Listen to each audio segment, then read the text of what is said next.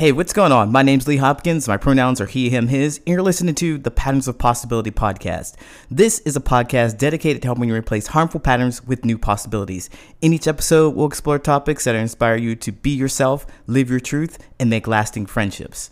In this episode, we're going to talk about what it means to be rejected, specifically, what you do after you're rejected. Do you run away? Well, I hope not. Are you ready? Let's go.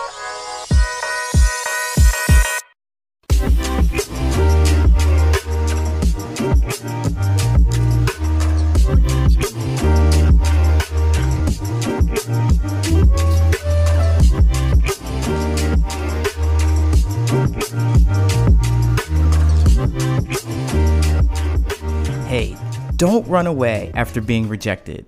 I know it feels awful, and I know it's tempting to just run away from it all.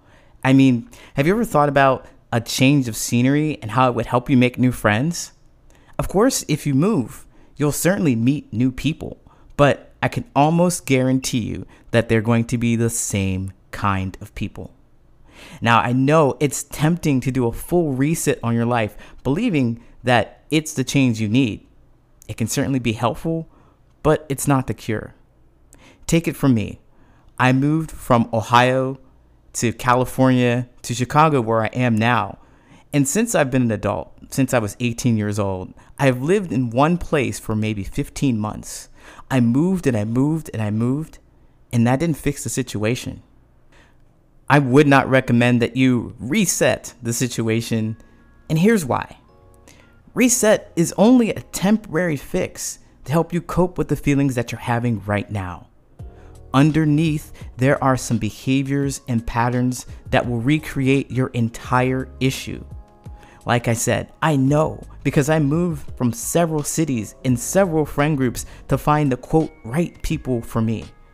But each time, I did the same things that recreated the same problems with the same kind of people. It only occurred to me after years I was the problem. Moving wasn't going to fix it. There was something lacking interpersonally between me and the people I chose to keep around me. There was a reason I didn't feel connected with them. And it's probably the same for you. I strongly suggest that you spend the time to identify exactly what that is. Right now, you may be trying to create a friendship or a connection with random people on dating apps or social media, and that just leaves you feeling left out overall. But I want to stress that rejection is the enemy here, but mastering how to recover is the goal. Rejection is a part of life. If you run away from it, you're going to continue to run and run and run.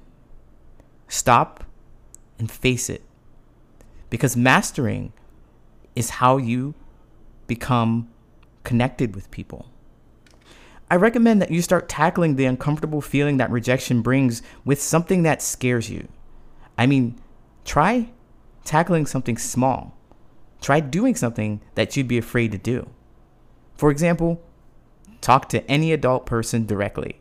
that is intimidating. That is kind of scary, isn't it? Just a random person directly. But it's going to help you deal with rejection. Try maybe asking someone for something you've never asked them for, just to see how they would react.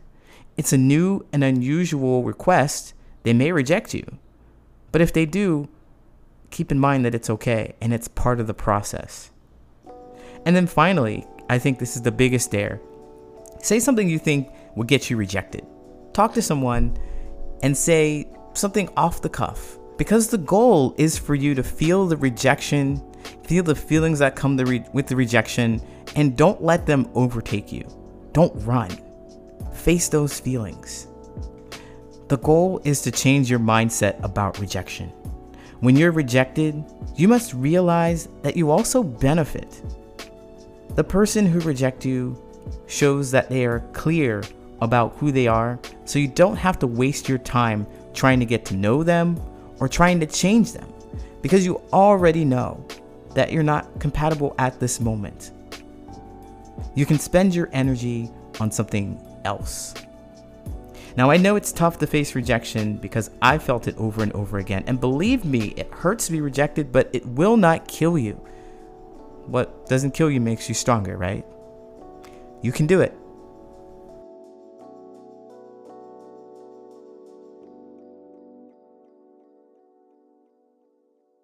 I'll be right back with the Answer Reddit friendship advice question. This week's Reddit uh, Answer Reddit question is losing all my friends due to not wanting to be a people pleaser anymore. This Redditor writes, It kind of seems like the moment I no longer want to go with the flow to everything and provide what is essentially free therapy, people no longer want to be in my life. I honestly feel so burnt out from not expressing what I want to do or putting myself first that I'm afraid I'm becoming someone bitter and alone. One of my previous friends used to say that they would always put their career over a relationship, whether it's friendship or romantic. And I thought at the time she was pretty deeply out of touch with that. She was deeply out of touch with what was important. But now I've lost all my close connections due to becoming someone different. I just wonder if her words had some merit. Well, Redditor, I would say congratulations to you because this episode's all about rejection and you're feeling it all around. It's so uncomfortable, but you're making your way through it, you're surviving it.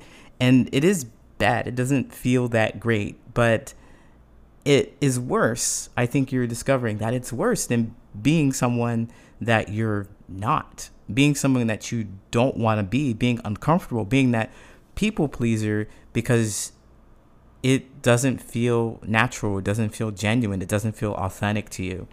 And so I would say, of course, congratulations that you are going through this process. Now, I know that that might not be what you're looking for as far as congratulations, but it is important to note that when you feel like you're alone and no one's around you, that means you're changing and you're growing especially from the group of friends that you've had. You've identified some specific behaviors and patterns that don't make you feel comfortable, that don't make you feel seen, that don't make you feel heard, that in fact make you feel used. And that's not a friendship. And you could see where your other friend says, well, they put their career over their other friendships or romantic relationships. But I wouldn't advise that you do that either not your career over your friendships or romantic relationships or anything like that. What I would suggest is that you put yourself over all those things. So, what I mean is that key in to how you really feel about everything and anything. And the expression of that is an honor of yourself, it's honoring yourself, it is being who you are genuinely. You genuinely want someone to understand you you feel uncomfortable when people are constantly asking you for things. You're putting you're not putting yourself first. And it, it doesn't feel comfortable. Honestly, it doesn't feel good for anybody. It doesn't feel good for anybody. People will do the people pleasing because they're afraid of the rejection. They're afraid of what's going to happen if they show their authentic self. If they really express how they feel about something, the people around them, the group around them may say, Ew, I don't like that. Ah. And we as humans are desperately trying to avoid that whole situation. So we convert until we can't do it anymore. We can't do it anymore. So I say congratulations again because you have your whole life ahead of you to work out this people pleasing angle, to get out of it and spend more time as being yourself, as being true to yourself, as honoring yourself. So, best of luck to you. I know that you didn't ask me to answer this question, but I did. You put it out there on the internet, and I really hope this helps. Thanks for writing. Best of luck. Take care.